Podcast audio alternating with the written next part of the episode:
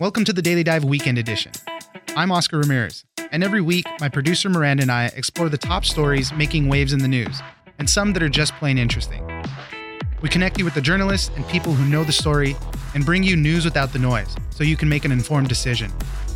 You can catch a new episode of The Daily Dive every Monday through Friday, and it's ready when you wake up. On the weekend edition, we will be bringing you some of the best stories from the week. Touchdown confirmed. There was huge space news this past week as NASA's Mars InSight lander successfully touched down on the red planet. It's the first robot to successfully land on Mars since NASA's Curiosity rover touched down in 2012. There's going to be a slew of different things happening on Mars in the next couple years, other landers from the United States, things from other countries.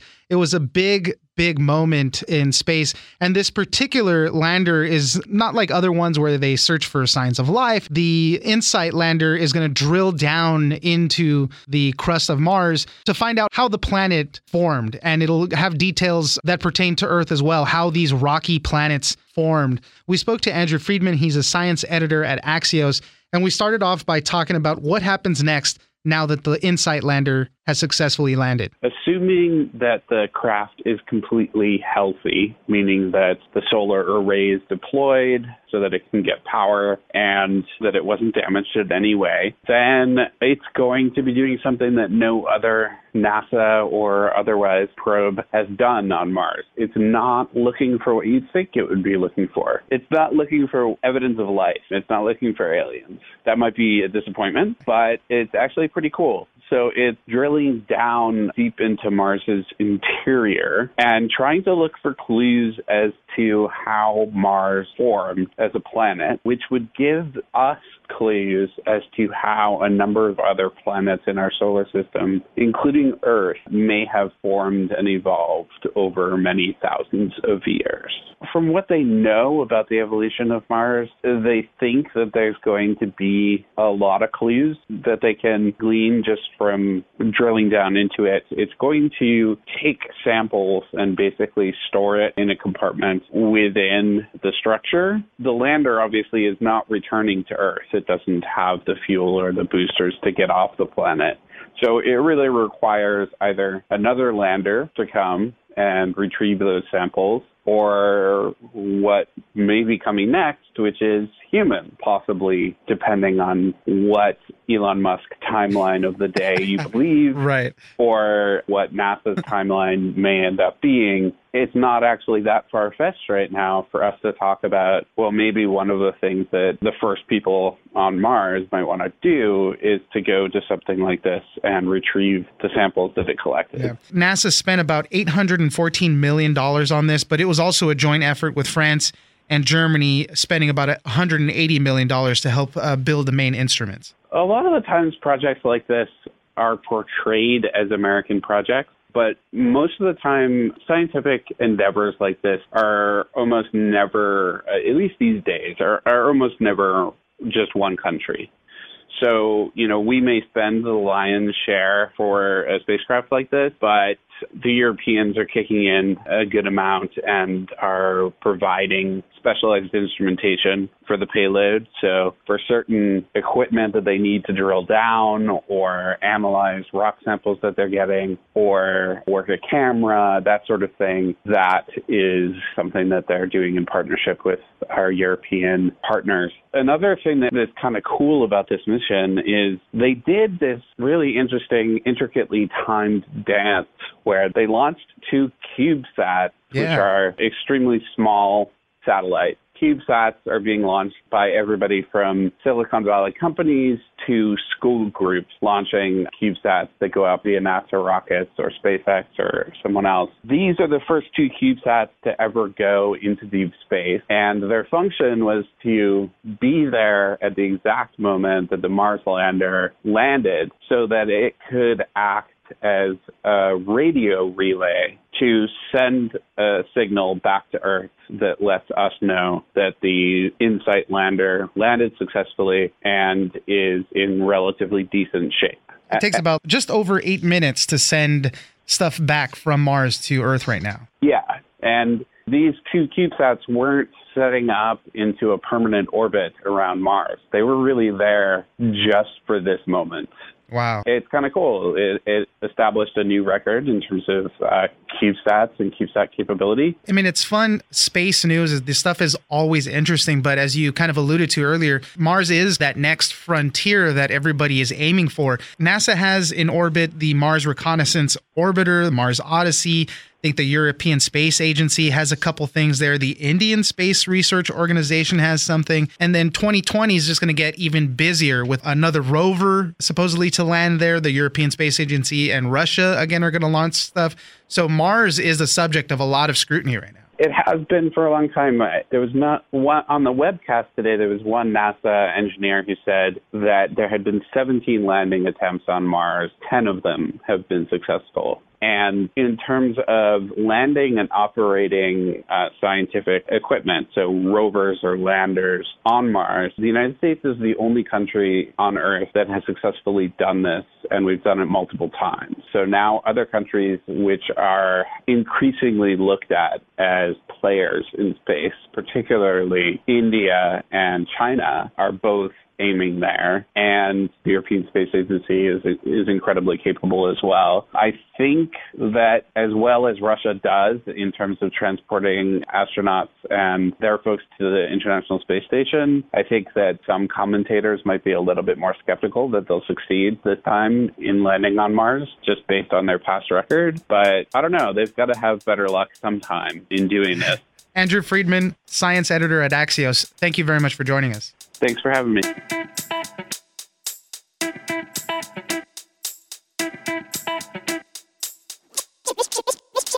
One of the craziest stories that was developing all week long was that of Sam Little. He was a man who had been arrested for murder. He was serving time in Los Angeles. He got a transfer to another jail in Texas, and he struck up a relationship with a Texas Ranger there who was investigating some other crimes. And then he started singing. He started claiming that he had killed at least 90 people across the United States. Police started doing their due diligence. They were able to confirm his involvement in at least 36 different murders. He was sharing details about where bodies were found, uh, identifiers about the women. He targeted specifically a lot of women that were prostitutes and drug addicts, as investigators put it, people that nobody would miss. We spoke to James Queally. He's a reporter for the LA Times, just for more on this bizarre story of a man who could be the most prolific serial killer in American history. And we start off by talking about just how we're hearing about him now. Sam has made news before. Um, he's been in law enforcement custody multiple times in the past on some of the very murders he has now confessed to. As far back as in the 80s, he was, you know, one of the killings he confessed to recently. He was arrested for in Mississippi back in 1982. Another one in Florida. He actually stood trial for a murder in Gainesville in the uh, mid to early 80s and was acquitted and has since confessed to that. You might be familiar with the name Sam Little if you're in the Los Angeles area, as he was convicted of three cold case homicides here in 2014. But prior to that, he had never been successfully tried in the past. How is he escaping so much? I mean, I know he was tried and he got acquitted. He you know no jail time before. I know he got caught in these last three murders that were related to Los Angeles, but before that, how did he evade justice then? One of the main issues here is the length of time he is claimed to have been targeting women for. He began this killing spree by his own admission in 1970, and a lot of the murders he has admitted to took place in that decade or in the early 80s, you know, kind of predating these large-scale DNA databases where he might kind of come up as a pattern to police. You know, he predates FBI VICAP system. And also, uh, according to the FBI, a number of these victims, the way they were killed, the way he attacked them was through uh, physical force. He would throw a punch, and then often the deaths would be by strangulation. A lot of these killings initially were not regarded as homicides because he was targeting drug users, he was targeting prostitutes in many cases. A lot of the times, local police may have initially dismissed these as drug overdoses or other kinds of deaths, suicides, but they didn't track them as murders at first. You talked about how some of the way he would kill these women, a lot of them were through strangulation. At one point, he was a boxer in his life, and from some of the autopsies and things on, on some of the women, they said that he punched with such force that he struck one of the victims in the abdomen and broke her spine at some point. Eh, but this was part of what he did. They, I think the FBI also said that he'd punch them and stun them, and then uh, after that, you know, strangle them. Yeah, that was the wording they used. That wasn't the method every time, but it was always it was always physical force. He was pretty physically strong by law enforcement's description. You know, there were incidents in San Diego where he would kidnap a woman off the street and was, you know, strong enough to lift somebody up, put them in their car, render them physically incapable of fighting back pretty easily. I don't I don't know about that specific detail you you mentioned about the punch that could have shattered or otherwise damaged a person's spine, but he was a if he was a competitive boxer and, you know, just given his size, you would imagine that that would be believable. So how do we come to know of these 90 women supposedly that he's claiming? Texas Ranger was doing an, a couple of interviews with him for cold cases related to his area, and then he just started opening up and talking to him. He's been in custody in California since 2012. He was arrested by the Los Angeles Police Department's Robbery Homicide Division. They had matched him to three murders here in the 1980s based on DNA evidence. He was convicted in 2014. The conversations I've had with the investigator on that case, Little is definitely believed by most police that have interacted with him to hold a strong hatred for women, and he has tend at least the belief is he resented the idea that he was captured by a female detective in the LAPD and prosecuted by a female deputy, a female assistant district attorney. So he had not spoken to investigators here for years, even though they believed he had committed a number of other killings. You know, survivors of attacks he allegedly committed in other states and other cities had testified at his trial. The Ranger's office in Texas did start developing information on a killing from 1994 in Odessa, Texas, of a of a woman there named Denise Brothers the ranger there and the FBI believed it fit the pattern of Little's other, you know, killings Little had been suspected in but never proven to have done. So that Texas Ranger James Holland comes out here and meets with the LAPD investigators, meets with Mitzi Roberts, who's the detective who initially guided Little's capture. They kind of strategized how to go about this, and she suggested that he appeal to Little's ego, maybe take some shots at her since he had this loathing of her, and that kind of opened the floodgates for him. That and the agreement that he no longer have to serve prison time in California. He's now being held in Texas, and I believe the agreement he's reached with the FBI and the Rangers that he will be held there. I don't know what his particular disdain for California is, but from what I'm told, he was pretty adamant about wanting out of our state prison system. In September is when he just began giving up these details. As the FBI and other investigators have put it, he's not always giving names, he's not always giving exact times, but he's generally been giving what they see seem to be uh, saying are accurate descriptions and accurate locations. And that's how they're trying to corroborate killings in a lot of these other cities is by using those descriptions. I mean, some of the descriptions are very accurate, and I think he's even drawing pictures. He said, "I, mm-hmm. you know, I dumped the body under a pecan tree," and then they're going back and saying, "We found this body under a pecan tree in this time frame, and it matches." And that's how they're matching him all up. Some uh, investigators and police officers were saying that this is part of what he wants. He wants that notoriety, or you know, he just wants to be listened to, and he is the talk of the town. I mean, there's investigators from all over these uh, states and cities where he's been active that are going to interview him and, and trying to follow up and trying to connect all the dots now. Right, and it's answering a lot of questions in in a lot of cities, especially a lot of places in the southeast. You know, I just spoke to a major in the Mobile, Alabama Police Department a little bit earlier today. Mentioned that he had sent detectives to Texas to talk to Little on November 8th, so I guess about two three weeks ago, and they came back with a confession and him giving up information that only the killer could know in two 30 year old homicide cases they had. And as far as the information he's giving, there are times that he is exceedingly specific. You know, I talked to a retired LAPD cold case investigator during the course of reporting the story out, and there was at least one case. I don't honestly remember which state, but there was one murder victim where he had taken the woman out to dinner before attacking her, and he described what they had, and it matched the contents of her stomach in the autopsy. And this was a killing that took place 30 years ago, so it kind of makes sense given what we're being told about him. He, you know, that he can't remember the names of these women, but he can remember what he did with them. It's almost as if he, you know, he's kind of dehumanized the person, but remembers the acts that took place around surrounding the crime. The FBI has released a timeline now of slayings that they believe are linked linked to him. If you Google his name now and you go through, you know, local news reports now, you're starting to see a lot of headlines that are saying Sam Little possibly linked to these deaths in this name your city here kind of thing. So uh, it's being picked up all over the country now, and now that the FBI has released this timeline. Yeah, I mean it's going to cause questions in in cases that may or may not have anything to do with him. Uh, you know, I've gotten a couple of emails and calls. I used to I used to be a reporter in New Jersey, and there's an unsolved string of murders of sex workers in that area from the mid 2000s, and there was mention in the FBI report that he may have lived in New Jersey at one point. And instantly, there's there's connections there. It's going to be all over the place, and it's understandable understandable that people are going to, you know, now that he's open and taking credit, that they're going to look at any any kind of murder uh, that is anywhere in the phylum of what he says he did. You know, he could be at least under suspicion for. Uh, and there's there's some concern on the part of law enforcement that he may be confessing to more than he's actually done. As you said, he confessed to 90. They've corroborated. Yesterday the count was 34, I believe, with the two I mentioned in Alabama that I was told about today. That brings it up to 36. But you know, there have been other instances in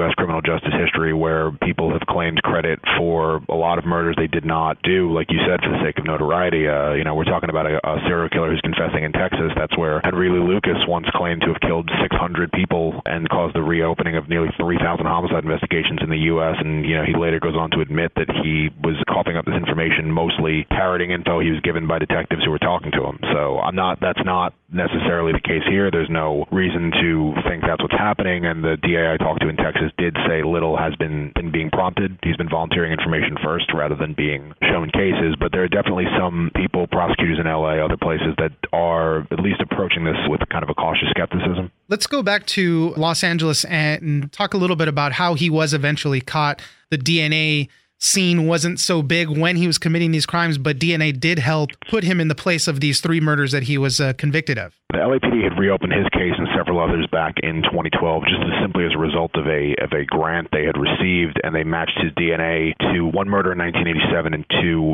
in 1989. That was a large period of time that he was in California. Right before he came here, he had been arrested in the abduction and strangling of two women in San Diego, both of whom survived, but he was only sentenced to two and a half years in prison down there for false imprisonment. So he's he's matched on the DNA hits here for the killings immediately after his his prison stretch from the San Diego cases, and then he disappears for something going on 25 years. Once the DNA hits were made, LAPD knew that they who knew who they had, but it was they were having a hard time get, catching him. As we've mentioned in this conversation, you know, he tended to float from city to city, was something of a transient, didn't really ever keep a permanent address or a job. You know, he was shoplifting a lot, uh, or stealing or robbing, just kind of finance his movements. What the LAPD did to finally catch him actually was Detective Roberts was was going to these cities and trying to establish relationships with local law enforcement, trying to find Little. She couldn't find him, but she does end up finding out that he was using a prepaid benefits card. I'm not sure if it was an electronic benefit EBT type card or a Walmart card, but something of that nature. She manages to get his account information and calls up the customer service line and, you know, does the whole I I forgot my account number or I lost my card thing and they give her the list of transactions he's made or his last couple of transactions and she managed to map that location pretty close to a uh, halfway house in Louisville, Kentucky and had the marshals after him within a day. Yeah, amazing cop work going into that and contributing to the elusiveness of all that. Uh, primarily, he targeted women that were prostitutes and drug addicts. One of the cops said women that people wouldn't miss, kind of thing. So it was hard to uh, do full scale investigations on those. And just kind of painting a picture, you, you mentioned those women he attacked in San Diego. They were able to testify against him in the trials and just how bad a guy he was. The women said it was almost like a game when he would be strangling them, like taking them to the point of unconsciousness, then letting up and letting them catch their breath, then going back in it for it again. The estimation by those who have dealt with him from investigators is that he definitely took joy in having having power over his victims, having power over life and death. So it tracks, unfortunately, with that horrible description you you just mentioned that he would kind of almost make a make a game of it, bring his victims close to death, and then continue on. I don't know that he did that in every case, but there's certainly been discussion of that. Well, I mean, it's good news that we're now starting to connect all the dots, hopefully provide closure for a lot of these open cases, cold cases that have not been worked on in, in, a lot of time. And we'll see just what happens. He's like an elderly, sick man now. He's 78 years old. He's in a wheelchair. He's already serving time. He's just going to be there for the rest of his life, it seems like. Yeah, he the FBI is saying he will not be leaving the custody of the Texas Rangers. He's going to be jailed there the rest of his life. There are other other departments do want to prosecute him for the murders he has confessed to. Prosecutors in Alabama want to bring him up on on charges. They're seeking a grand jury on the two murders he's confessed to there. Uh, in LA, the LAPD has also talked about if they're going to validate these uh, 15 additional murders he has confessed to here. That's in addition to the three he's convicted of uh, you know, has killed 15 women here in the 80s and 90s. They also would like to bring bring cases with the DA's office here, and it's a matter of you know, will he survive long enough to even answer for those things? James Queally, reporter for the LA Times. Thank you very much for joining. Don't forget to join us on social media at Daily Dive Pod on Twitter and Daily Dive Podcast on Facebook. Leave us a comment, give us a rating, and tell us the stories that you're interested in. Follow us on iHeartRadio and wherever you get your podcasts I'm Oscar Ramirez, and this is the Daily Dive Weekend Edition.